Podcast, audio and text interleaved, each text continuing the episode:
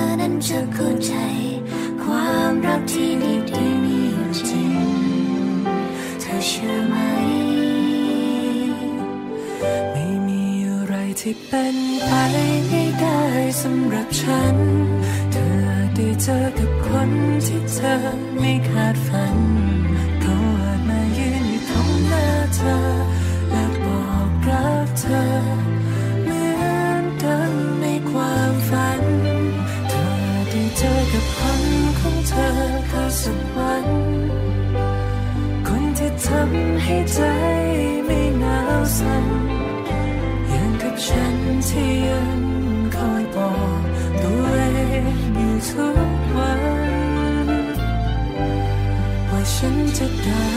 เจอ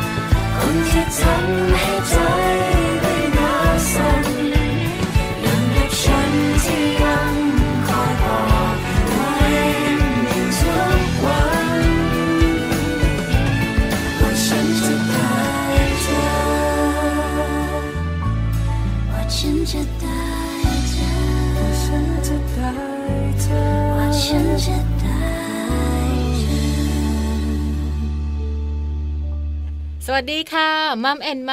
าส์เรื่องราวของเรามนุษย์แม่นะคะ กลับมาเจอกันอีกเช่นเคยค่ะ เสียงเดิมด้วยค่ะ วันนี้แม่แจงสัสิธรสินพักดีค่ะ เสียงเดิมเหมือนกันค่ะ แม่ปลาค่ะ ปาลิตามีซับนะคะ มาเจอกันสวัสดีแม่ปลาค่ะ สวัสดีแม่แจงค่ะ เราสองแม่อยู่กันกับมัมแอนเมาส์วันนี้นะคะเป็นเรื่องของการดูแลชุดตัวน้อยกันเนี่ยนะคะ ดูแลกันตั้งแต่ต้นรายการ จนจบรายการวันนี้เลยนะคะ โดยประมาณหนึ่งชั่วโมงเต็มเริ่มต้นกันเนี่ยนะคะกับข่าวคราวที่นำมาฝากกัน วันนี้น่าสนใจนะใช่เป็นเรื่องของการที่อยากให้ลูกกินผักคุณพ่อคุณแม่หลายท่านยกไม้ยกมือ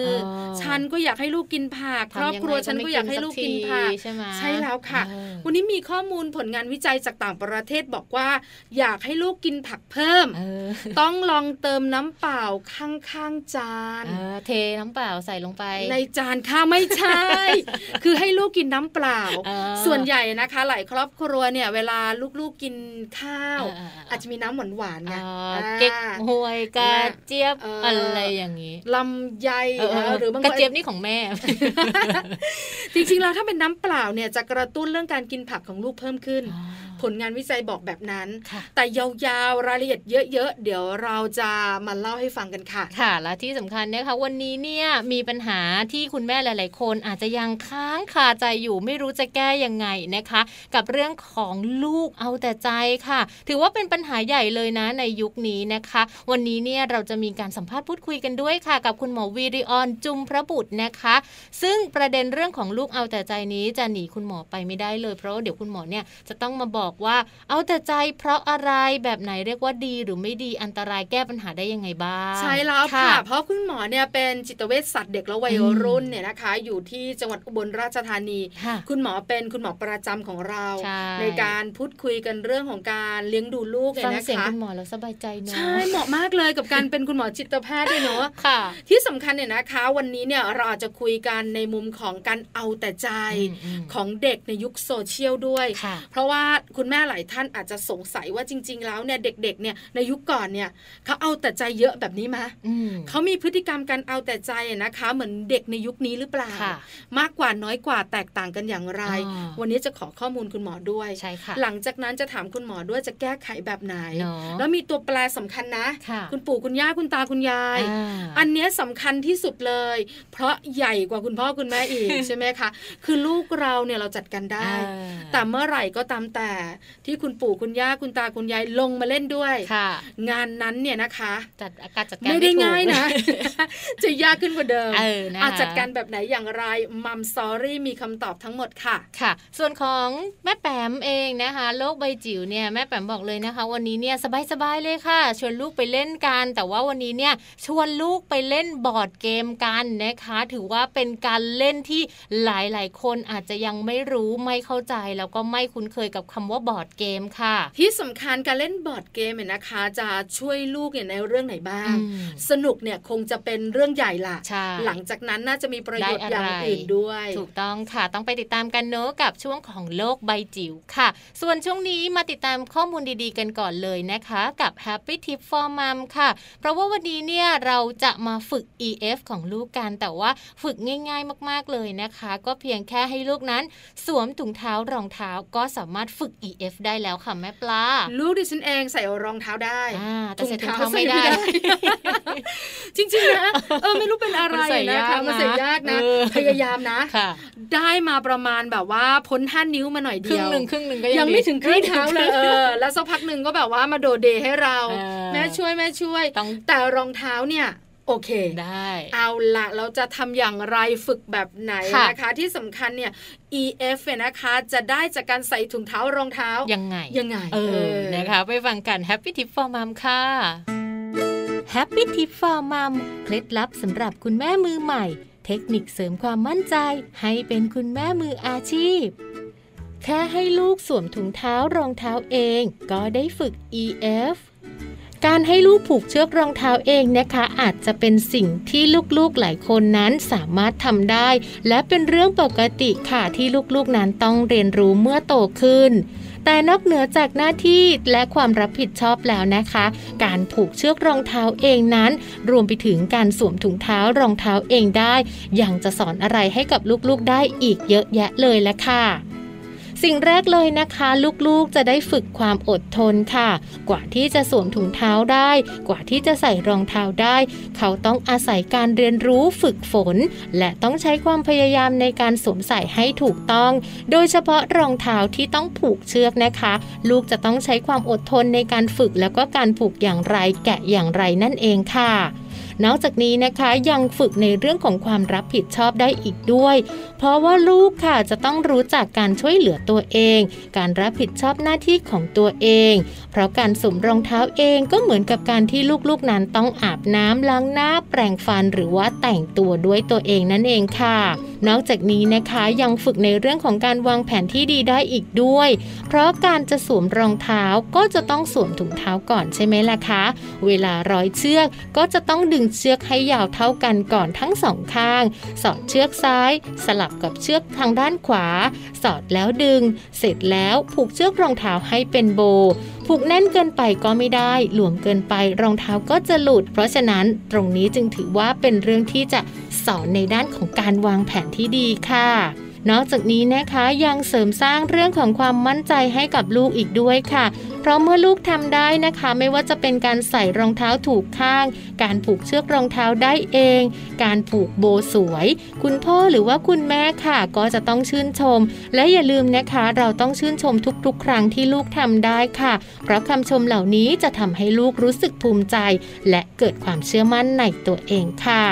สิ่งสุดท้ายเลยนะคะ จะช่วยทำให้ลูกนั้นรู้จักการพลิกแพลงค่ะ มีการใช้ความคิดสร้างสารรค์นะคะ เช่นการผูกเชือกรองเท้าไม่ได้มีแค่การผูกจากซ้ายทับขวาเท่านั้น ยังมีการผูกอื่น ๆ ได้ลูกของเรานั้นจะรู้จักการพลิกแพลงนะคะ แล้วก็การร้อยเชือกอีกหลากหลายวิธีด้วย ถ้าหากว่าเขาได้เรียนรู้หลักของการผูกเชือกรองเท้าแล้ว ก็อาจจะเป็นสิ่งที่ทำให้เขารู้สึกสนุก แล้วก็รู้จักเรื่องของการพลิกแพลงมากขึ้นนั่นเองค่ะค่ะ พบกับ Happy Tip for Mom กับเคล็ดลับดีๆ ที่คุณแม่ต้องรู้ได้ใหม่ในครั้งต่อไปนะคะ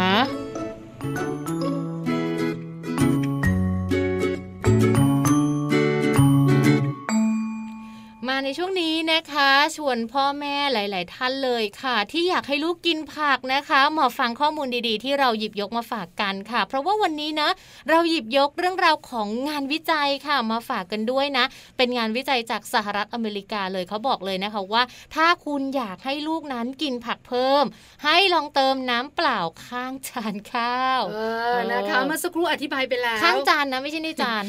ใส่เป็นในแก้ว ก็คือง่าย ๆ ก็คืออยากให้ลูกกินผักก็ให้ลูกกินผักเนี่ยนะคะ แต่น้ำที่ลูกกินในระหว่างมื้อเนี่ย ควรจะเป็นน้ำเปล่านะคะ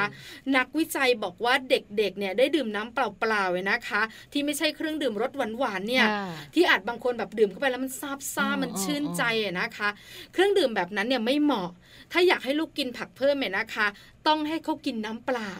เพราะผลงานวิจัยนะคะบอกว่าการตัดสินใจเลือกอาหาร ว่าจะกินผักหรือไม่กินผักเนี่ยเกี่ยวข้องกับรสชาติของน้ำที่กินด้วย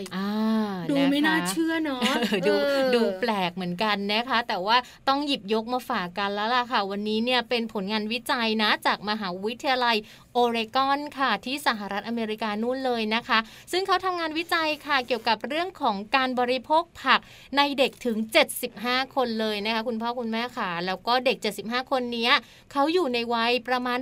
3-5 ขวบเท่านั้นเองค่ะ เขามีการพิจารณานะคะจากปริมาณน้ำและปริมาณของผักที่เด็กกินเข้าไปเป็นหลักเลยค่ะ และนักวิจัยเนี่ยเขาก็ยังพบด้วยนะว่า เด็กคนไหนที่กินผักสดนะคะที่สามารถรับประทานผักสดได้อย่างเช่น แครอทอะไรแบบนี้นะ หรือว่าการกินเครื่องเทศที่มีรสเผ็ดอย่างพริกไทยได้มากขึ้นค่ะ เขาจะกินได้มากขึ้นก็ต่อเมื่อในระหว่างมื้ออาหารของเขาเนี่ย มีน้ำเปล่าอยู่ข้างๆ จานข้าวของเขานะคะไม่ใช่น้ำที่เป็นรสหวานๆนะคะน้ำอัดลม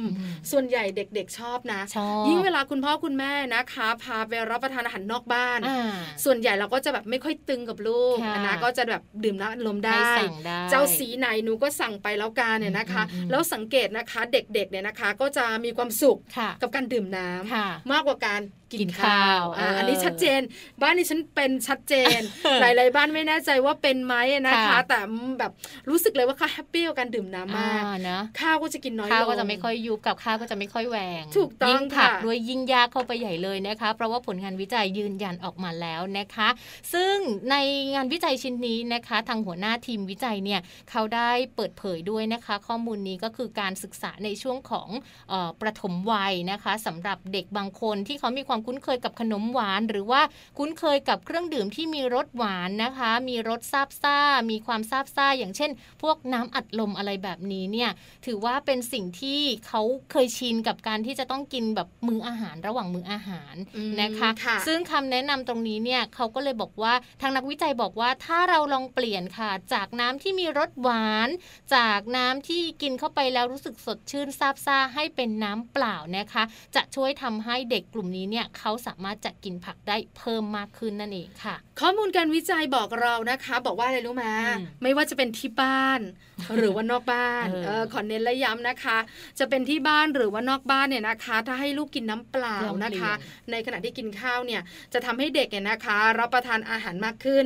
แล้วก็รับประทานผักได้เยอะมากยิ่งขึ้นด้วยนะคะ เพราะอาจจะเป็นเรื่องของการตัดสินใจมากกว่า แม่แจงนึกภาพนะ เวลาเด็กๆทานข้าวเนี่ยนะคะ ถ้าซุดว่าเป็นน้ำเปล่า น้ำเปล่ามันไม่ค่อยดึงดูดหรอกเพราะมันรสชาติก็ เฉยๆเนอะใช่ไหมทำให้เด็กเนี่ยอาจจะพิจารณาเรื่องของอาหารตรงหน้ามากกว่านะคะดิฉันเองนะคะเคยให้ลูกเนี่ยนะคะ รับประทานข้าวผัดกุ้ง เพราะส่วนใหญ่นะคะเป็นครอบครัวค่อนข้างตนีทีเหนียว เวลาสั่งกับข้าวให้ลูกตนีเรียกว่าประหยัดสิหรอดิฉันก็นึกคำไม่ถูกนะคะก็ก็จะแบบว่าเวลาสั่งกับข้าวให้ลูกที่เป็นอาหารที่แบบกินด้วยกันแล้วเด็กไม่ค่อยกินไงอย่างแกงจืดเต้าหู้เนี่ย เวลาสั่งตามร้านอาหารนะ คือเป็นถ้วยก็ไม่ค่อยมีหรอก มาเป็นหม้อเลยใหญ่ แล้วเราก็ไม่ค่อยชอบไงใช่ไหมเพราะว่าส่วนใหญ่ผู้ใหญ่ก็ชอบแซ่บๆลูกก็ไม่ค่อยกิน พอดิฉันเองนะคะ ก็เลยต้องปรับให้ลูกกินอาหารจานเดียว จะเป็นข้าวผัดกุ้งจะเป็นอะไรก็ตามแต่นะคะ ข้าวไข่เจียว เราสังเกตได้ถ้าเป็นข้าวผัดกุ้งนะ มันก็จะมีพวกแครอทเนอะเขาจะใส่มาให้เราด้วยสีสันมีกุ้ง มีผักคะน้าอะไรอย่างเงี้ยมีต้นหอม มีแตงกวาถ้าเมื่อไหร่ก็ตามแต่นะ ที่เขามีน้ำอัดลมอยู่ข้างๆหรือบางทีเป็นน้ำแบบว่าตะไคร้น้ำเก๊กควยเขาชอบเนี่ยเขาก็จะแบบเราให้กินเขาก็กินไปนะคะ แต่ถ้าเมื่อไหร่ก็ตามแต่ที่เรามีน้ำเปล่า เขาจะมีบอกว่า แม่แครอทด้วย แม่เอากุ้งด้วยเขียวเขียวนั่นอะไรแม่เราบอกว่าคณะเอาคณะด้วยแม่ไม่ขมเขาจะมาสนใจรายละเอียดของจานข้าวว่าในจานข้าวของเรามีอะไรบ้างอะไรอย่างเงี้ย แล้วเวลากินเข้าไปเวลาเขาเคี้ยวเนี่ยเขาจะบอกว่าแม่คำนี้ไม่มีกุ้งแต่ถ้าเมื่อไหร่เป็นน้ำอัดลมหรือว่าน้ำหวานหวานเนี่ยเขาจะแบบนั่งดูดอะแล้วก็เอากินไปอ่าแล้วก็นั่งดูดคือเขาจะรู้สึกสนใจแต่ไอ้น้ำที่เขาชอบกินไงอันนี้เนี่ยเป็นความแตกต่างที่เห็นชัดกับครอบครัวของตัวเอง แต่ครอบครัวของคุณผู้ฟังแล้วก็แม่แจงเนี่ยอาจจะคล้ายกัน หรือบางทีอาจจะต่างกัน แต่ลองสังเกตลูกดูนะเออหลังจากนี้เป็นต้นไปพอฟังเราสองคนแล้วเนี่ยลองสังเกตดู ว่าถ้าให้ลูกเนี่ยนะคะดื่มน้ำเปล่า ระหว่างรับประทานอาหาร ความสนใจในรายละเอียดของอาหารเนี่ยมันจะมากขึ้นจริงไหมอย่างที่ดิฉันคุยให้ฟังหรือเปล่า ซึ่งจริง ๆ การให้ลูกกินน้ำเปล่าเนี่ยก็ดีกว่าแล้วก็มีประโยชน์กว่าน้ำอื่นๆด้วยนะคะ น้ำเปล่าน้ำสะอาดเนี่ยให้ได้กินวันละ 6-8 แก้วค่ะก็ถือว่าเป็นสิ่งที่ดีแล้วก็เป็นเรื่องที่คุณหมอแนะนำด้วยนะ เด็กบางคนเนี่ยบางคืนไม่กินน้ำเปล่าเลยนะติดน้ำหวานแล้วก็แบบหวานทั้งวันเลยอะกินตามมื้ออาหารก็หวาน แล้วก็พอเวลาว่างก็กินน้ำแดงบ้างกินน้ำสีส้มสีเหลืองสีเขียวบ้างแล้ว แต่เลยบางคนหนักเลยค่ะ กินน้ำอัดลมทั้งวันเลยก็มีเหมือนกันเนาะนอกเหนือจากเรื่องของการรับประทานผักยากแล้วกับการดื่มน้ำหวานหวานเนี่ยนะคะ ยังทำให้เด็กมีโอกาสเป็นเบาหวานฟันผุแน่นอน ใช่แล้วค่ะ เพราะฉะนั้นน่าห่วงทุกเรื่องเลย ลองดูลองดูนะคะ ผลงานวิจัยชิ้นนี้นะคะ ที่มาจากต่างประเทศ ลองมาใช้กับบ้านเราน่าจะเป็นประโยชน์ดี ข้อมูลดีๆ มาจาก manager.co.th ค่ะ ค่ะ เป็นเรื่องราวที่เรานำมาฝากกันในวันนี้นะคะ ส่วนเดี๋ยวช่วงหน้าค่ะมัมสตอรี่เนี่ยเป็นเรื่องของลูกเอาแต่ใจค่ะ ปัญหาใหญ่ในยุคโซเชียลเลยนะคะ คุณพ่อคุณแม่บ้านไหนกำลังประสบปัญหานี้อยู่ อดใจรอสักครู่หนึ่งเดี๋ยวช่วงหน้าเรามาพูดคุยกันกับคุณหมอวีริออนค่ะ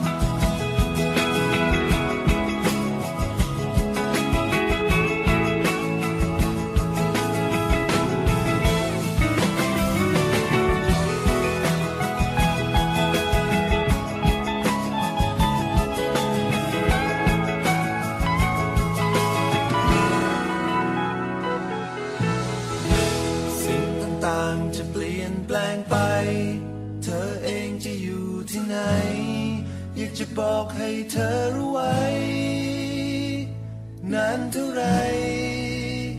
ฉันยังอยู่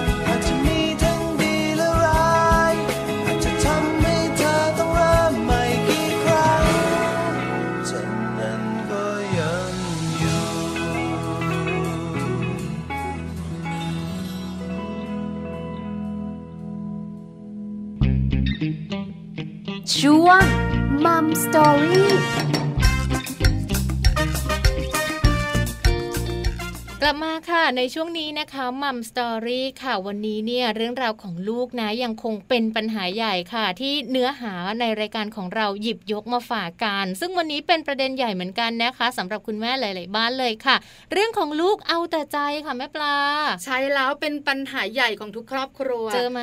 เจอค่ะ แล้วที่สำคัญก็เป็นเรื่องกลุ้มใจนะค่ะเพราะกังวลว่าถ้าลูกเอาแต่ใจแบบนี้ถึงโตเนี่ยอ่าผลเสียมันจะอยู่กับเขาค่ะเราแค่ไม่สบายใจอืมแต่สิ่งต่างๆนะคะ จะลงที่เขาคนเดียวถูกต้องเพราะฉะนั้นคุณพ่อคุณแม่ก็อาจจะกลุ้มใจแล้วก็อยากหาวิธีอืมที่ทำให้ลูกเนี่ยไม่เอาแต่ใจค่ะเพราะฉะนั้นวันนี้ค่ะ คุณพ่อคุณแม่ท่านไหนมีปัญหาเหมือนดิฉันค่ะจะได้คลายความสงสัยจะได้สบายใจขึ้นแน่นอน เพราะวันนี้จะได้คุยกับคุณหมอวีริออนจุมพระบุตรค่ะค่ะคุณหมอเป็นจิตเวชสัตว์เด็กและวัยรุ่น โรงพยาบาลพระศรีมหาโพธิ์อืมจังหวัดอุบลราชธานี คุณหมอจะมาให้ความรู้กับเราใในเรื่องของการเอาแต่ใจของลูก ทั้งยุคก่อนและยุคปัจจุบัน ว่ามันแตกต่างกันไหมแล้วสาเหตุมันมาจากอะไร แล้วจะแก้ไขการเอาแต่ใจได้แบบไหน แล้วถ้าปล่อยไปล่ะลูกจะเป็นยังไงไม่แจงนั่นน่ะสิผลเสียมันต้องเกิดขึ้นแน่นอนเลยนะคะ แต่ว่าจะเกิดแบบไหนเดี๋ยวเราจะถามคุณหมอวิริออนให้ค่ะ เพราะว่าตอนนี้คุณหมอวิริออนพร้อมแล้วนะคะ ไปพบกับคุณหมอวิริออนพร้อมกันเลยค่ะ สวัสดีค่ะ คุณหมอวิริออนคะวันนี้แม่แจงค่ะค่ะสวัสดีค่ะ คุณตาคุณแจงค่ะ สวัสดีคุณหมอด้วยนะคะ อยู่กับเราสองแม่เหมือนเดิมแม่ปลากับแม่แจงเนี่ยนะคะ วันนี้ขอความรู้คุณหมอกันหน่อยนะคะ ในเรื่องของลูกเอาแต่ใจ ลูกเอาแต่ใจเนี่ยนะคะ คุณหมอเป็นปัญหาของคุณพ่อคุณแม่นะคะ ที่หลาย ๆ ท่านก็คงจะกลุ้มใจด้วย คุณหมอเคยเจอปัญหาแบบนี้ที่คุณแม่คุณพ่อมาปรึกษากันบ้างไหมคะอ๋อเจอค่ะเพราะว่าส่วนหนึ่งการที่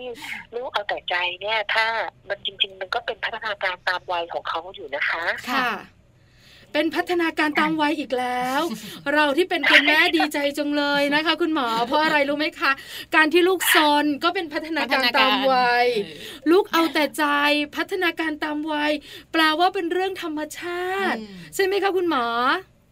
ใช่ค่ะ เป็นเรื่องธรรมชาติแต่เราต้องมีวิธีการรับมือนะคะ วิธีการจัดการพฤติกรรมเขานะคะถามคุณหมอแบบนี้คุณแม่หลายคนบอกว่าการเอาแต่ใจของลูกแตกต่างกันเนี่ยนะคะ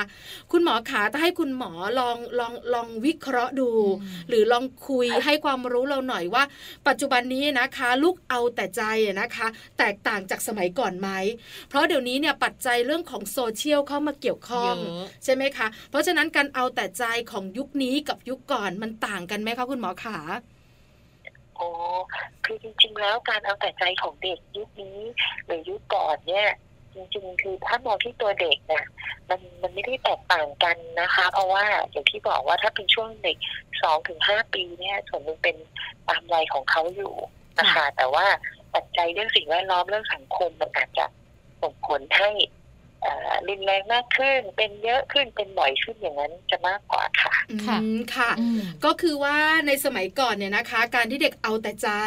ก็เป็นธรรมชาติอยู่แล้วปกติของลูกๆวัยสองถึงห้าขวบ แต่พอยุคนี้นะคะ มีเรื่องของโซเชียลเข้ามาการใช้โทรศัพท์มือถือ เด็กๆก็ใช้ อาจจะแบบว่ารุนแรงกว่าเดิม ลงไปดิ้นนานกว่าเดิม หรือว่ากรี๊ดเสียงดังมากกว่าเดิมอะไรแบบนี้หรือเปล่าคะคุณหมอแบบนี้ไหมคะจริงๆ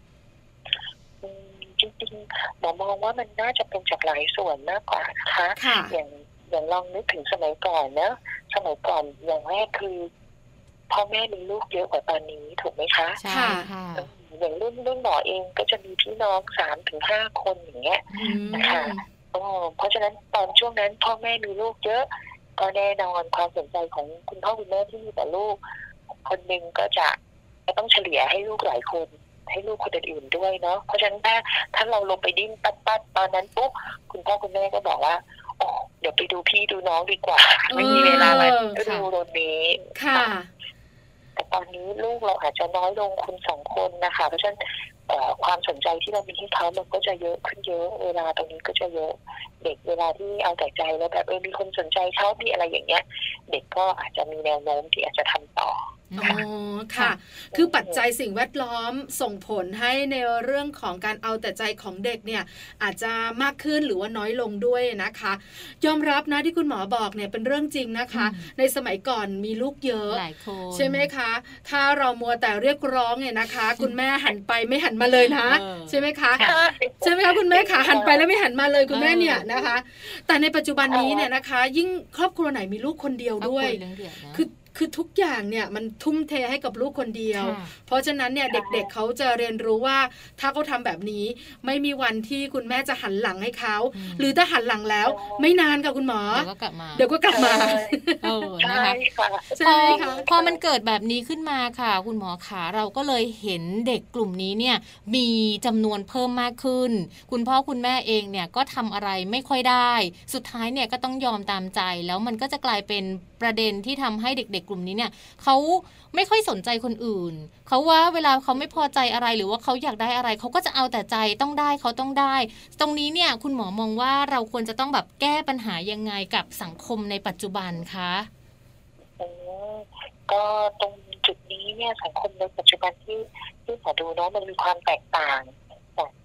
สมัยก่อนแล้วนอกจากอันแรกที่ที่ว่าพ่อแม่มีลูกเยอะใช่ไหมคะ ซึ่งพอมีลูกเยอะเนี่ย สมัยนั้นเออเราก็ได้เล่นกับพี่กับน้องได้ฝึกการรอคอยฝึกอันนั้นอันนี้จุดนี้เนี่ยก็เป็นจุดหนึ่งแล้วที่พอมีลูกพอปัจจุบันเรามีพี่น้องน้อย การฝึกเล่นกับคนนู้นคนนี้ก็จะน้อยลง รวมถึงสมัยก่อนน่ะของเล่นก็ไม่เยอะใช่ไหมคะอยากเล่นอะไรสักอย่างก็ต้องทำเองใช่ค่ะคุณหมอใช่เห็นด้วยก็ต้องทำเองนะคะค่ะ ใช่ค่ะ แต่สมัยนี้เนี่ยสิ่งที่การที่เด็กจะได้ประดิษฐ์ของเล่นอะไรด้วยตัวเองมันน้อยลงเขาก็มี เขาก็จะได้เป็นของเล่นไฮเทคซึ่งอาศัยความเร็วทำง่ายทำไม่แทบจะไม่ต้องประดิษฐ์รอคอยอะไรตรงนี้ก็เป็นจุดหนึ่งซึ่งอันนี้อาจจะเป็นอันหนึ่งที่เราต้องฝึกกันนะคะ แล้วอย่างที่สามก็คือสมัยก่อนเนี่ยเครื่องขึ้นแรงก็ไม่มีเนาะเฮ้ยสมัยก่อนใช้มิเตอร์ซักผ้าถือว่าหรูแล้วจุกต้องเราก็อาจจะต้องไปช่วยพ่อแม่ซักผ้าช่วยล้างจานแต่ว่าปัจจุบันนี้ตรงนี้เครื่องขึ้นแรงมันเยอะ เพราะฉะนั้นตรงนี้เราก็เลยมองว่าเออนอกจาก สิ่งที่เราจะปรับยังไงได้ในการที่จะฝึกเรื่องลูกเอาแต่ใจใช่ไหมคะก็ก็คงเรื่องอย่างที่เพิ่มจำนวนลูกอันนี้คงยากนิดนึงนะคะ คุณหมอคะยากมากค่ะไม่ทันแล้ว ปรับปรับพฤติกรรมดีกว่า ถ้าอย่างนั้นก็อาจจะเป็นปรับพฤติกรรมกับสิ่งแวดล้อมสิ่งแวดล้อมก็อาจจะเลือกเป็นของเล่นที่พยายามเน้นให้เขาประดิษฐ์มากขึ้น หรืออย่างพวกเลโก้พวกที่เด็กต้องใช้เวลาในการต่อนะคะฝึกรอคอยตรงนี้ก็อาจจะดีกว่าให้เล่นโทรศัพท์เล่นเกมออนไลน์ ซึ่งมัน ปึ๊บปั๊บปึ๊บปั๊บไม่ได้รอคอยอะไรเลยตรงนั้น ค่ะ สิ่งแรกที่น่าจะช่วยได้ก็คือเรื่องของของเล่นกับการทำให้ลูกๆ เนี่ย รู้จักเรื่องของการรอคอย เนอะเลโก้ตัวต่อไม้หรือว่าอะไรแบบนี้เนี่ยมันสามารถช่วยได้จริง ๆ ใช่ไหมคะคุณหมอคะใช่ค่ะฝึกฝึกให้เขารอฝึกให้เขาแบบเออค่อยๆคิดค่อย ๆทำทีละอย่างอย่างตัวต่อไม้เนี่ยเอ่อ วางพลาดขึ้นมาปุ๊บมันก็ล้มโครมนักงานเด็กก็จะได้ค่อยๆชะลอตัวเองนะคะตรงนี้แล้วก็อีกการหนึ่งก็การที่พ่อแม่มีเวลาชวนเขาไปทำงานบ้านชวนเขาไปทำกิจกรรมร่วมกับพ่อแม่ตรงนี้นะคะ ก็เป็นอันหนึ่งที่จะมีช่วงเวลาดีๆด้วยกันเนาะเราชมเขาเขามาช่วยเราทำนู่นนี่เราชมเขาเวลาดีๆด้วยกัน เด็กก็อยากจะมาทำตรงนี้มากขึ้นก็จะได้หากับกับการเรื่องของ เรื่องของเล่นตัวคนเดียวกับการที่เขาพอเขามีปฏิสัมพันธ์กับเราที่ดี เวลาเราดุเราว่าเขาอะไรเงี้ยเขาก็จะไม่ค่อยขัดใจเรา ก็เรียกได้ว่า ส่งให้เขาก้าวล้างน้อยลงค่ะ ค่ะนะคะ อันนี้คือสองข้อหลักๆ ที่คุณหมอแนะนำนะคะ เรื่องของการเลือกของเล่น แล้วก็เรื่องของการหาตัวช่วย ในการที่จะให้เขาห่างจากเรื่องของโซเชียลห่างจากของเล่นของเขาที่ต้องเล่นคนเดียว มาช่วยคุณพ่อคุณแม่ทำงาน แล้วเด็กๆชอบนะ ยิ่งวัยสองถึงห้าขวบเลยนะคะและอาจจะมากกว่านั้นนิดหน่อยเนี่ย ได้ช่วยอะไรเนี่ยภูมิใจนะ แล้วเหมือนแบบเด็กยิ่งได้ยิ่งได้รับคำชมเขายิ่งรู้สึกว่าเขาเขามีคุณค่าเขายิ่งอยากจะช่วยเราเองนะคะ คุณหมอขาแต่สมมุติว่า หลาย ๆ ครอบครัวบอกว่าอาจจะต้องกลับไปในการเลือกของเล่นกลับไปในการให้เขามาช่วยเรา แต่ตอนนี้ลูกเอาแต่ใจไปแล้ว ลูกกลายเป็นเด็กที่แบบว่าไม่ได้ดั่งใจอะไรกรีดอ่า บางคนกรีดบางคนลงไปดิ้น ไม่มีใครเปิดเพลงก็ลงไปดิ้นนะเออรวมถึงบางคนเนี่ยนะคะอาจจะร้องไห้ เพราะการร้องไห้เนี่ยจะทำให้คนเนี่ย เข้ามาปลอบใจแล้วก็ยอมเขา ถ้ามันเป็นแบบนี้นะคะเออหรืออีกนิดนึงค่ะคุณหมอ บางคนอาจจะใช้วิธีการตีคนอื่น เรียกคือไม่พอใจอะไรก็จะตี ไม่พอใจอะไรบางคนเชื่อมะเอามีดมา จะมาแบบว่าฟันเลยเหรอ จะแทงให้ตายเลยอย่างเงี้ย ถ้าเป็นแบบนี้ทำยังไงดีคะคุณหมอขาคือถ้าถ้าถึงจุดนั้นเนาะแนะนำก็ถ้าเราดูแล้วเด็กเขาสิ่งที่เขาคารวะเขางงแงตรงนั้นเนี่ย ไม่ทำร้ายตัวเอง ไม่ทำร้ายคนอื่นแล้วก็ไม่ทำลายข้าวของ อาจจะเป็นการงองแงเฉยๆอย่างเงี้ยนะคะ แนะนำเลยว่าให้เราไม่สนใจอ่าเพิกเฉย ใช่ใช่ค่ะ แล้วพอเขาเห็นเราแบบไม่มองไม่สนใจ เด็กก็คือเด็กเขาก็จะค่อยๆเลิกตรงนี้ลงค่ะคุณหมอคะโดยประมาณเฉลี่ยขอขอคำแนะนำคุณแม่จะทำสักกี่ครั้งคะ ลูกจะถึงสำเร็จ คุณแม่หลายท่านบอกว่าทำครั้งสองครั้งลูกก็ยังเป็นอยู่ โดยส่วนใหญ่ประมาณกี่ครั้ง ลูกของเราถึงจะปรับเปลี่ยนพฤติกรรมได้คะคุณหมอ อาจจะประมาณจริง ๆ อาจจะแล้ว อยู่อยู่ที่เด็กด้วยส่วนหนึ่งค่ะ คือเด็กเด็กบางคนทำผลหนึ่งเขาก็แบบใจแป้วละเขาก็เลิกเลิกงองแงเนาะแต่เด็กบางคนอะเดี๋ยวฉันทดลองใหม่คราวหน้าฉันจะเอาให้เพิ่มเพิ่มกว่านี้อีกหลายเท่าดูสิอะไรเงี้ยค่ะใช่ใช่ตรงตรงนั้นคุณพ่อคุณแม่ก็ยิ่งต้องใจแข็งต่อเรียกว่าต้องแบบเอออย่าให้อย่าอย่าใจอ่อนเด็ดขาดตรงนี้นะคะส่วนใหญ่ถ้าเด็กเขาเขาอัพเดซิเบลไปจนสุดๆของเขาแล้วเนี่ยแล้วมันไม่ได้ผล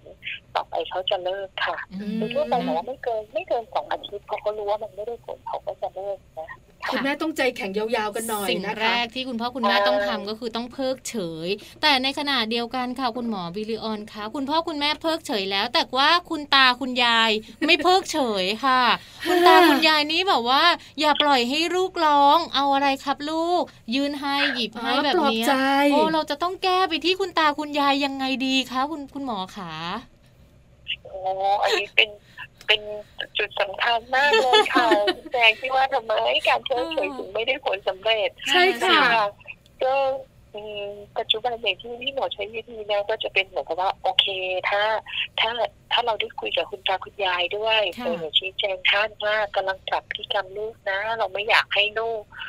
เอ่อติด ติดแบบนี้ไปจนโตนะคะก็ก็อาจจะเป็นอันหนึ่งที่พอท่านเข้าใจว่าเราไม่ได้แกล้งลูกแต่เราเป็นการที่เรากำลังสอนลูกอยู่นะคะ แล้วก็อีกอันก็อาจจะให้เป็นแบบสมมุติถ้าเป็นคุณตาคุณยายก็จะต้องเป็นตัวคุณแม่เข้าไปคุยเนาะแต่ถ้าเป็นคุณปู่คุณย่าก็ให้คุณพ่อเข้าไปคุยเพื่อเพื่อให้ค่อยๆพูดตรงนี้ไม่ได้เป็นปัญหาว่าฉันไม่เข้าใจอะไรเงี้ยนะคะค่อยๆพูดนะคะคุณคุณหมอบอกว่าถ้า คุณหมอบอกว่าค่อย ๆ พูดอ่าอันนี้หลาย ๆ คนบอกว่า ได้นะ ในกลุ่มของผู้สูงอายุบางท่าน แต่บางท่านเนี่ยคุณหมอดื้อมากไม่ดอมใช่คือแบบคือบอกเลยนะว่าการจัดการลูกกับการจัดการพ่อแม่ของเราเนี่ย ต่างกันโดยสิ้นเชิงเพราะฉะนั้นถ้าเจอผู้สูงอายุดื้อๆแล้วก็ไม่ฟังทนไม่ได้กับเสียงร้องของหลานเลย ไม่ไหวแล้ว ฉันเครียดหัวใจเต้นเร็วอะไรแบบนี้ค่ะคุณหมอคะเราพอจะมีวิธีอื่นไหมอะคะถ้า ก็นอกจากว่าเออคือคืออันนี้ที่ที่เคยใช้นะคะ บอกว่าก็อาจจะให้ท่านดูคลิปอื่นๆหมายถึงว่าดูคลิปที่ว่า เออ เด็กคนอื่นเขาเขามีการงองแงแบบนี้แล้วท่านอยากให้ท่านจริงๆหนูเชื่อว่าท่านก็ไม่ได้อยากให้ลูกหลานท่านท่านร้องอย่างนั้นหรอกเนาะนะคะแต่ว่าแต่ก็ว่าเออให้ดูว่าถ้าเราไม่ปรับไม่แก้เนี่ยต่อไปก็อาจจะเป็นในลักษณะที่ว่างองแงมากขึ้นก็ได้ ตัวตัวใหญ่ก้าวร้าวมากขึ้นก็ได้การที่ อาจจะเป็นผ่านดูคลิปดูข่าวดูอะไรอย่างนี้ที่แจงชี้แจงให้ท่านดูอย่างที่สองก็คือ เอ่อบางครั้งการที่ เอ่ออาจจะต้องเหมือนกับพอเราปรับตรงนั้นแล้วดูท่านท่านกังวลเนาะอาจจะต้องให้ให้ฝังคุณพ่อชวนท่านไปออกนอกบ้านไปทำอย่างอื่นเหมือนกับเออชวนท่านไปห่างๆนิดนึงให้คุณแม่ปรับพฤติกรรมไปอย่างเงี้ยนะคะค่ะเออนะเพราะอยู่ไม่ได้นะไม่ไม่ปรับ ใช่ค่ะให้ให้ท่านไม่เห็นฉากที่ท่านเครียดอะไรอย่างเงี้ยบางทีท่านเข้าใจแต่ว่าเออท่านเห็นแล้วท่านก็อดไม่ได้เนาะใช่ค่ะให้เจอท่านไปที่จุดๆก่อนด้วยความรักหลานนั่นเองนะคะ แล้วนี่คือข้อแรกในการเพิกเฉยนะคะ พอเพิกเฉยแล้วปัญหาตามมาเราถามกันหมดละเพราะส่วนใหญ่หลายครอบครัวเป็นแบบนี้ ถ้าเพิกเฉยนะคะ เป็นหนึ่งการแก้ปัญหาแล้วมีการแก้ปัญหาอื่น ๆ อีกไหมคะคุณหมอขา อีกอันก็นอกจากถ้าถ้าดูแล้วเด็กไม่ได้ถึงกับตัวแงมากอะไรนะคะ การการที่เราอาจจะเป็นการชักชวนชี้ชวนเบี่ยงเบนความสนใจเข้าไปอย่างอื่นนะคะก็อาจจะเป็นวิธีหนึ่งที่ทำได้นะคะค่ะ คุณหมอคะแล้วอย่างนี้ค่ะ ถ้าแต่ละบ้านเนี่ยเขาแบบว่าไม่ได้ทำตามวิธีหรือว่าตามเทคนิคที่พวกเรานำเสนอการรวมถึงที่คุณหมอบอกด้วยนะคะ ผลเสียค่ะ ถ้าหากว่าเราปล่อยให้ลูกของเราเนี่ยกลายเป็นเด็กเอาแต่ใจ ในปัจจุบันเอาแต่ใจโตขึ้นไป เขาก็จะกลายเป็นเด็กเอาแต่ใจ ผลเสียตรงนี้เนี่ย มันเกิดในด้านไหนของเด็กบ้างอะคะอ๋อคือตรงนี้เนี่ยถ้าเขาติดในเรื่องของการเอาแต่ใจเขาไปจนโตนะคะ อันนี้จริง ๆ ก็ได้น่ามีผลกับเขาเยอะเลยนะคะ อย่างแรกก็คือ ถ้าเขาไปที่โรงเรียนแล้วเขาทำแบบนี้กับเพื่อนค่ะ โอ้เพื่อนก็ไม่ไม่เหมือนพ่อแม่เนาะเพื่อนก็อาจจะไม่เล่นด้วยโอ้แอนตี้เขาอะไรอย่างเงี้ยนะคะ ก็เด็กอยู่ในโรงเรียนที่เพื่อนไม่เล่นด้วย เด็กก็อึดอัดเด็กก็ไม่อยากไปโรงเรียนนะคะค่ะเด็กก็เสียใจเหมือนกันตรงนี้เพราะฉะนั้นคือคือนอกจากเรื่องสังคมแล้วเนี่ยเรื่องกับเพื่อนกับคุณครูก็เหมือนกัน ถ้าแบบเออเขาไปเขาไปทำมึงตึงใส่คุณพ่อคุณแม่แล้วคุณพ่อคุณแม่ยอมเขาเขาก็อาจจะไปติดทำกับคุณครู แต่คุณครูไม่ยอมเขาไงคะตรงนี้ครูก็อาจจะมีมีผลดูเด็กหรืออะไรอย่างนี้ด้วยนะคะค่ะก็สภาพแวดล้อมที่เรียนเขาก็อาจจะไม่ไม่แฮปปี้ตรงนี้ ทีนี้พอเขาไม่ได้แก้อีกเขาไปถึงโตขึ้นไปเรียนไปทำงานตรงนี้ ถ้าถ้าเขาไม่ได้ปรับนิสัยเขาเพื่อนร่วมงานหัวหน้างานอะไรเงี้ยก็อาจจะไม่ไม่สนับสนุนเขาทำให้เขาไม่มีความสุข สุดท้ายคนที่จะ ไม่สบายใจจริงๆก็คือตัวเด็กค่ะ เขาก็จะไม่เข้าใจว่าอ้าวเขาก็เป็นแบบนี้นี่ แต่ทำไมมีแต่คนไม่ชอบเขาค่ะค่ะ ก็ส่งผลค่อนข้างเยอะ แล้วก็ส่งผลยาวๆด้วยนะคะ แล้วตัวเขาที่ทุกข์เราที่เป็นคุณพ่อคุณแม่มองเข้าไป เราก็ทุกข์ด้วยเนาะคุณหมอเนาะใช่ค่ะเนาะเพราะฉะนั้นเนี่ยเรา ใจแข็งตอนนี้ดีกว่าค่ะอย่างที่คำโบราณเขาบอกไม้อ่อนดัดง่ายใช่ไหมคะคุณหมอถ้าถ้าเป็นไม้แก่ๆแล้วมันจะคุยกันยากหน่อยนะคะ เพราะว่าการปลูกฝังตั้งแต่เด็ก เพราะฉะนั้นค่ะ คุณแม่แล้วคุณพ่อลองลองใช้คำแนะนำจากคุณหมอบอกเลยนะคะ การเพิกเฉยหรือไม่นะคะ ก็การเบี่ยงเบนความสนใจ อันนี้น่าจะใช้ได้สำหรับเด็กวัยสองถึงห้าขวบ อันนี้ถือว่าปกติในเรื่องการเอาแต่ใจตัวเองใช่ไหมคะ คุณหมอขา ใช่ค่ะ แล้วถ้าเป็นเด็กวัยหกปีขึ้นไปอะไรประมาณนี้การเอาแต่ใจของเขาเนี่ยมันก็จะน้อยลงตามธรรมชาติถูกไหมคะคุณหมอคะเออเราเราต้องเข้าไปคือเราต้องเข้าไปปรับพฤติกรรมเขาตั้งแต่ตอนเล็กๆเลยล่ะค่ะค่ะคือสองถึงห้าปีมันเป็นช่วงที่วัยที่เขาต่อต้านเขากำลังเป็นตัวของตัวเองเนาะกำลังแสดงความคิดเห็นตัวเอง ถ้าเรา เราเราเข้าใจว่ามันเป็นเรื่องปกติของวัยเขาจริง แต่เราต้องเข้าไปปรับเขาตอนนั้นเลยนะคะอย่าให้เขาติดมาเป็นเป็นเป็นจนโตถ้าเราเข้าไปจัดการกันได้หกขวบเจ็ดขวบเขาก็จะไม่มีปัญหานี้แล้วค่ะเอาล่ะนะคะ เราสองคนเนี่ยนะคะ บอกเลยสำหรับลูกแม่แจงไม่มีปัญหาละสิบขวบแล้วนะคะ ลูกแม่ปลาอยู่ในช่วงปัญหาพอดีนะคะรวมถึงลูกของคุณแม่หลาย ๆ ท่านที่อยู่ในวัยนี้ แล้วก็เจอปัญหาเรื่องเอาแต่ใจ คุณหมอวิเลออนบอกเราตั้งแต่ตอนต้นให้สบายใจตั้งแต่ตอนแรกเลยนะ เป็นพัฒนาการเป็นพัฒนาการนะคะเพราะฉะนั้นก็ต้องปรับกันนิด ๆ หน่อย ๆ นะคุณหมอเนาะ นะคะ วันนี้ค่ะเราได้ข้อมูลดีๆนะคะ ที่สามารถนำไปปรับได้สำหรับคุณแม่หลายๆท่านเลยที่ลูกอยู่ในช่วงวัยที่ยังปรับได้นะคะ การปรับนั้นทำไม่ยากค่ะเหมือนที่คุณหมอวิดีออนได้ให้ข้อมูลเอาไว้เลยนะคะ วันนี้รายการมัมแอนเมาส์ขอบคุณคุณหมอวิดีออนมาก ๆ เลยค่ะค่ะขอบคุณค่ะขอบคุณค่ะค่ะ สวัสดีค่ะ ค่ะ สวัสดีค่ะ ค่ะ คุณหมอวิริออนจุมพระบุตรนะคะ จิตเวชศาสตร์เด็กและวัยรุ่นค่ะ โรงพยาบาลพระศรีมหาโพธิ์จังหวัดอุบลราชธานีนะคะ คุณหมอมาพูดคุยกับเราเป็นประจำอยู่แล้วนะคะ แล้วก็ทุกๆ ครั้งค่ะ ที่คุณหมอวิริออนเข้ามาร่วมพูดคุยนั้น จะได้ข้อมูลดีๆ ให้คุณแม่หลาย ๆ ท่านนำไปปรับใช้นั่นเองค่ะ ใช่แล้วค่ะ วันนี้มีเทคนิคนะคะสองข้อเอง ในเรื่องการเพิกเฉยนะคะเมื่อลูกเอาแต่ใจ รวมถึงเบี่ยงเบนความสนใจถ้าเราสามารถพอทำได้ บางคนเนี่ยนะคะอาจจะรุนแรง มีการโมโหร้ายเอาแต่ใจแสดงออกเยอะ ในขณะที่บางคนอาจจะไม่มากนักเนี่ยนะคะ ก็เลือกวิธีที่เหมาะกับลูกๆของเราใช่ค่ะส่วนปัญหาคุณตาคุณยายคุณปู่คุณย่า อันนี้คุณหมอก็แนะนำเนาะนะคะว่าควรจะคุยกัน ถ้าคุยกันแล้วเนี่ยนะคะ ท่านอาจจะไม่เห็นภาพ ก็ใช้เรื่องของโซเชียลเข้ามาช่วยให้ท่านดูเลยคลิปวิดีโอต่างๆเนี่ยนะคะ หรือว่าท่านเข้าใจ แต่ทำใจไม่ได้หัวใจยังเต้นแรงอยู่ตอนหลานร้อง ก็พาท่านออกไปนอกบ้านเนอะเนาะแล้เราก็จัดการปัญหาไม่อย่างนั้นเนี่ยนะคะ คุณพ่อคุณแม่ก็ทะเลาะกับคุณตาคุณยายคุณปู่คุณย่าลูกก็งองแงจัดการไม่ได้แล้วถ้าเลยอายุห้าขวบเป็นที่คุณหมอบอกจัดการยากจัดการยากใช่ไหมคะวัยสองถึงห้าเป็นพัฒนาการที่เขาเรียกร้องเนี่ยนะคะแล้วก็เขาเรียกว่าอะไรนะสำรวจตัวเองว่าเขาเนี่ยจะมีพละกำลังต่อสู้กับคุณแม่คุณพ่อได้แค่ไหนแต่หลังจากนั้นเขาจะเข้าใจมากขึ้น ต้องปรับในช่วงนี้นะคะ นี่ก็คือช่วงของ Mom Story ค่ะ ที่เราหยิบยกมาฝากกัน แต่ว่าเดี๋ยวช่วงหน้านะคะ แม่แปมค่ะมีข้อมูลดีๆ มาฝากกันอีกเหมือนเดิมนะคะ วันนี้เนี่ยเราจะชวนลูกๆค่ะ ไปเล่นบอร์ดเกมกัน หลายๆบ้านอาจจะยังสงสัยอยู่นะคะ ว่าบอร์ดเกมคืออะไรเล่นยังไงแบบไหนดีเดี๋ยวช่วงหน้าให้แม่แปมมาเล่าให้ฟังค่ะ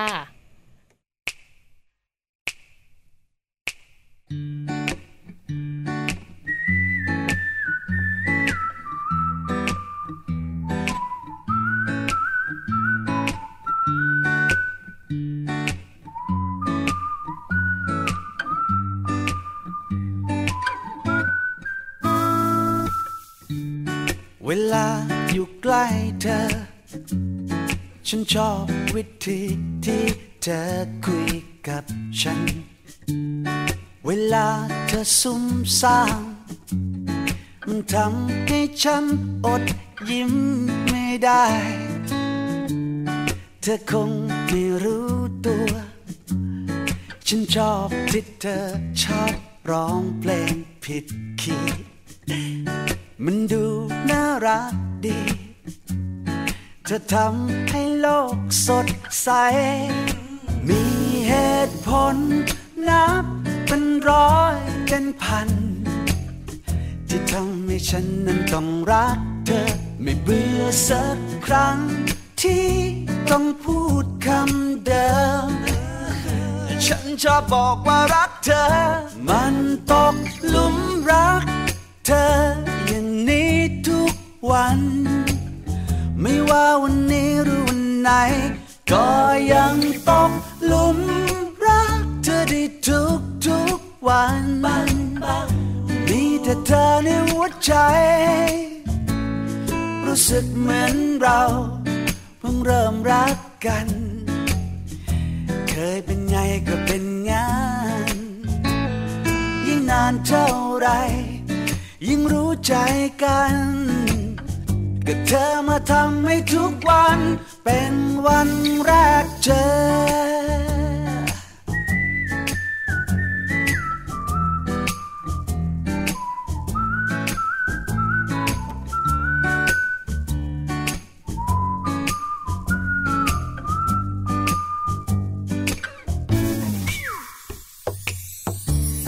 เวลาตื่นเช้ามา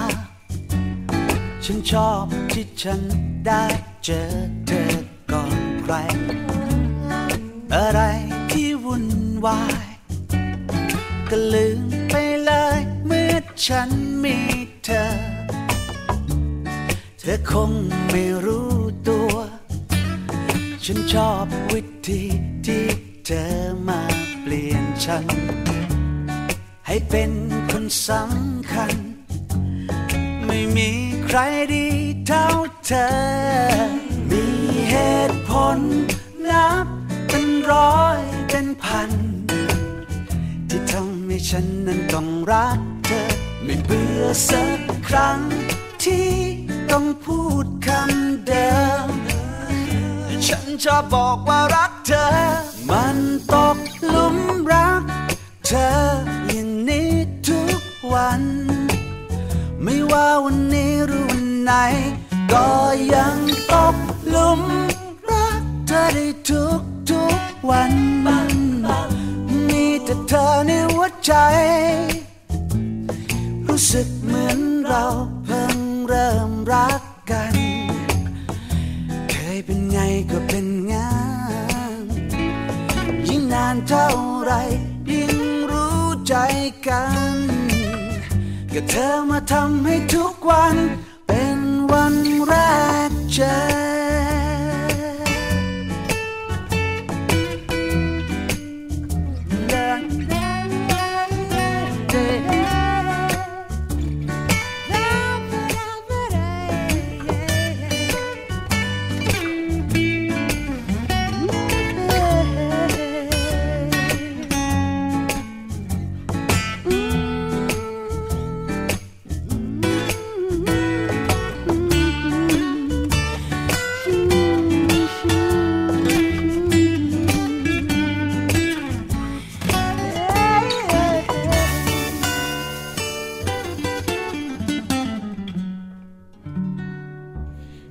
ช่วงดีๆ อีกช่วงหนึ่งนะคะของ Mom and Mouth ค่ะ ก็คือช่วงของโลกใบจิ๋วนั่นเองค่ะ วันนี้แม่แปมนิธิดาแสงสิงแก้วนะคะ เอาใจคุณพ่อคุณแม่ค่ะ แล้วก็ชวนไปเอาใจลูกๆด้วยนะคะ ด้วยการชวนให้ลูกนั้นมาเล่นบอร์ดเกมกันค่ะ บอร์ดเกมจะเป็นแบบไหนอย่างไรนะคะ เราสองคนจะไม่พูดเยอะเพราะแม่แปมบอกว่าส่งมาจ้าเดี๋ยวแม่แปมอธิบายให้ฟังและแนะนำให้หมดเลย ใช่แล้วค่ะ ใครอยากรู้นะคะ ไปติดตามการกับโลกใบจิ๋วได้เลย โลกใบจิ๋วโดยแม่แบบนิชิราแสนสีแก้วครับ สวัสดีค่ะคุณพ่อคุณแม่นะคะวันนี้ชวนคุยกันนะคะในเรื่องของการเล่นบอร์ดเกมค่ะ ในช่วงโลกใบจิ๋ว How to ชิวๆของคุณพ่อกับคุณแม่นะคะ ข้อมูลจาก Amrin Baby and Kids นะคะ เวลาว่างๆ เวลาอยู่บ้านเนาะคิดอะไรไม่ออกนะคะ คุณพ่อคุณแม่อาจจะลองดูเนาะว่าบอร์ดเกมนะหรือเกมกระดานเนี่ยอาจจะเป็นตัวช่วยอันหนึ่งนะคะ เกมกระดานในที่นี้หมายถึงอะไรบ้าง ก็อาจจะหมายถึงเกมเศรษฐี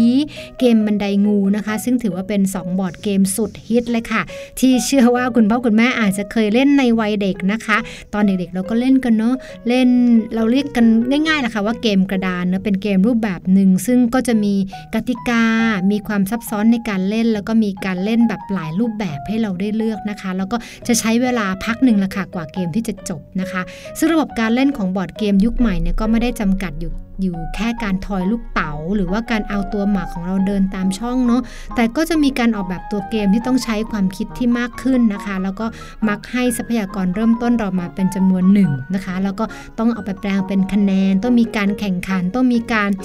รวบรวม ต้องมีการสะสม ซึ่งการจะเล่นเกมกระดานให้ได้เก่งให้ได้ดีเนี่ยผู้เล่นจะต้องมี วิธีคิดเนาะในการวางแผนให้รอบคอบนะคะ ปัจจุบันก็มีการนำบอร์ดเกมไปใช้ในการศึกษาด้วยนะคะในหลาย ๆ วิชาที่อยากให้เกิดการเรียนรู้ในแบบต่างๆ ก็ใช้บอร์ดเกมในการที่จะเป็นเครื่องมือ เพื่อกระตุ้นให้เด็ก ๆ เนี่ยอยากที่จะทำกิจกรรม แล้วก็มีส่วนร่วมได้ด้วยนะคะ ไม่ว่าจะเป็นการฝึกภาษา การฝึกเรื่องเลข การคำนวณนะคะ แล้วก็ประโยชน์อื่น ๆ อีกเยอะแยะมากมายเลยค่ะ บอร์ดเกมในที่นี้เนี่ย เราจะเราจะดูเนาะแล้วก็จะเทียบกับการเล่นเกมบนคอมพิวเตอร์ได้นะคะ เพราะว่ามันจะใช้ โฟกัสหรือว่าใช้ทักษะคนละแบบเลยนะคะ การเล่นบอร์ดเกมมันจะต้องเห็นหน้าเห็นตากันนะคะ นั่นหมายถึงความสนุกเพลิดเพลินเนี่ยจะเกิดจากปฏิสัมพันธ์ การสังเกตอากับกิริยานะคะการเดาใจการดูทาง รวมไปถึงความสามารถในการควบคุมอารมณ์ที่เกิดขึ้นของตัวเอง ดีใจนะคะ ผิดหวังนะคะ โมโห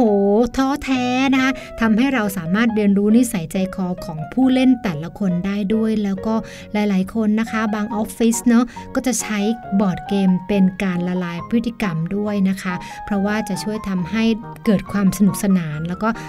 เกิดความคุ้นเคยเนะรู้นิสัยใจคอซึ่งกันและกันค่ะ แต่สำหรับเด็กเนาะบอร์ดเกมเนี่ยฝึกสมองได้แน่นอนนะคะ แล้วก็เป็นกิจกรรมที่ช่วยเสริมสร้างพัฒนาการด้านสมองด้านร่างกายนะคะ แล้วก็ด้านสังคมได้ด้วยนะคะแล้วก็ที่สำคัญคือราคาไม่แพง บอร์ดเกมหลาย ๆ บอร์ดเนี่ยทำเองก็ได้นะคะอย่างเช่นเกมบันไดงูเชื่อว่าในวัยเด็กของคุณพ่อคุณแม่เนี่ยเคยผ่านกันมาแล้วนะคะ ในการ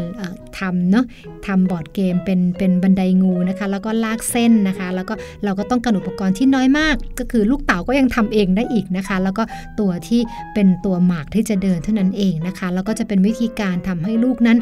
ห่างไกลจากจอมือถือ หรือว่าห่างไกลจากเกมคอมพิวเตอร์ด้วยนะคะ ลองดูนะคะบอร์ดเกมทำได้ไม่ยากนะคะ แล้วก็มีวิธีการในการที่จะช่วยกระตุ้นพัฒนาการในหลาย ๆ ด้านด้วยนะคะ กติกาของบอร์ดเกมก็เหมือนกันนะคะนี่ก็เป็นสิ่งที่เราสามารถกำหนดได้ ก็ลองดูตามช่วงวัยค่ะ ถ้าเป็นวัยเด็กเล็กนะคะ ก็เอา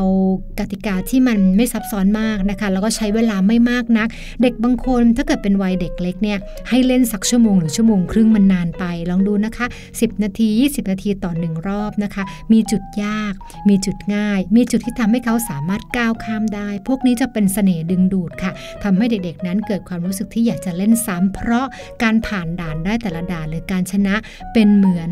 เรียกว่าไงเป็นรางวัลละกันนะคะ ที่ทำให้เขารู้สึกเขาภาคภูมิใจว่าเขาทำได้นะคะ ก็ลองดูค่ะเหมาะสำหรับ การสร้างบรรยากาศที่ให้ลูกเรียนรู้เรื่องการแข่งขัน การวางแผนนะคะ แล้วก็เปิดโอกาสให้ได้อำกันได้แกล้งกันนิดหน่อยนะคะ ช่วยสร้างสีสันในครอบครัวได้แน่นอน แล้วก็เชื่อมความสัมพันธ์ระหว่างกันได้เป็นอย่างดีลองดูนะคะสำหรับ 2 เกมง่าย ๆ ค่ะ เรื่องของเอเกมบันไดงูกับเกมเศรษฐีก็ได้นะคะ ลองหาวิธีที่จะเล่นกันในครอบครัวแล้วหวังว่าทุกคนคงจะสนุก แล้วก็ใช้เวลาว่างได้อย่างเป็นประโยชน์ด้วยค่ะ โลกใบจิ๋วโดยแม่แบบนิชิราแสนสีแก้วครับ ค่ะ ได้ฟังข้อมูลกันไปแล้วนะคะ สามารถที่จะนำไปปรับใช้ได้เลยนะคะ ทั้งเรื่องของโลกใบจิ๋วเองก็ดีค่ะ ที่วันนี้แม่แปมนำเรื่องของบอร์ดเกมมาฝากกัน แล้วก็เรื่องของการดูแลลูกเลี้ยงลูกอย่างไรให้ลูกไม่เอาแต่ใจ เหมือนที่คุณหมอวิริออนบอกเอาไว้นั่นเองค่ะแม่ปลาใช่แล้วล่ะค่ะ วันนี้นะคะ เรื่องราวดีๆของ Mom and Mouse มีตลอดรายการเลย ดูแลลูกอย่างเดียวเลย ปรับใช้กันได้เลยนะคะ เราสองคนเนี่ยคุยเยอะไม่ได้แล้วด้วยตอนนี้เวลาหมด อยากจะคุยก็คุยไม่ได้ต้องไปแล้วนะคะ แม่แจงต้องขัดใจแน่เลย มีเรื่องคุยอีกเยอะ ใช่ค่ะ แต่ว่ากลับมาติดตามกันได้นะคะ แม่แจงกับแม่ปลาค่ะ เรามาเจอกันทุกวันจันทร์จนถึงวันศุกร์เลยกับ Mom and Mouse นะคะ วันนี้อาจจะต้องลากันไปก่อนเดี๋ยวพรุ่งนี้กลับมาเจอกันใหม่ค่ะ สวัสดีค่ะ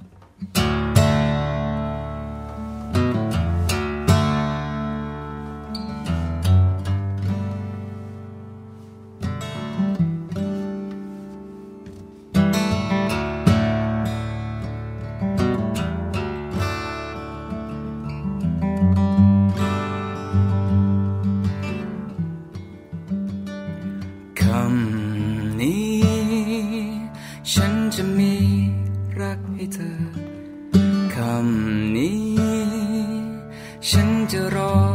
รักจะเธอ โปรดจะทำลืมเลือน โปรดจะทำชาเชื่อนปิดเบือนรักเราอีกเลย ฉันเฝ้ารอวัน